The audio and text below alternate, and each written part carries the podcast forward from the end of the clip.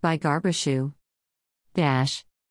President Muhammadu Buhari has called on Nigerians to put the interest of the country above selfish interests and use religion as a motivation for the love of our common humanity.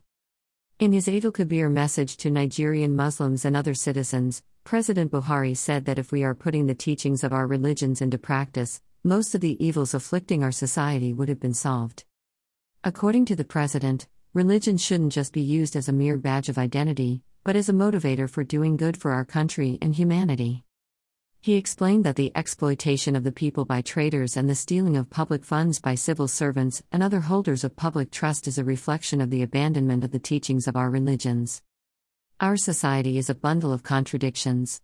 People display external religiosity without fear of God, they make life difficult for others, money becomes their God, leaders abandon their oaths of office by taking money meant for the welfare of the people and divert it to their private pockets, he said. President Buhari congratulated the Muslim Ummah in Nigeria and the world on the occasion of the Eid, citing for special mention the brave men and women in uniform fighting terror on many fronts and their families, as well as others held hostage and kept away from their families by wicked and heartless terrorists. He used the occasion to call on all Muslims to reflect on the significance of the sacrifice epitomized by Eid. According to the president, we should show love and care to our neighbors and others while celebrating this spiritually important event in our lives.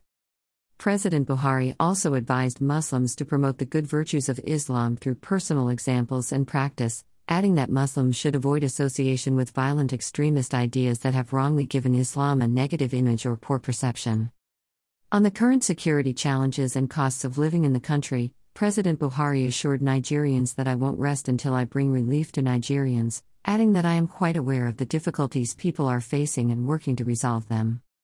The President hopes that this Eid will be a source of blessing, peace, prosperity, and safety for all Nigerians, stressing that coexistence and stability will prevail in the country. At Views Exclusive Rights, Garba Shehu.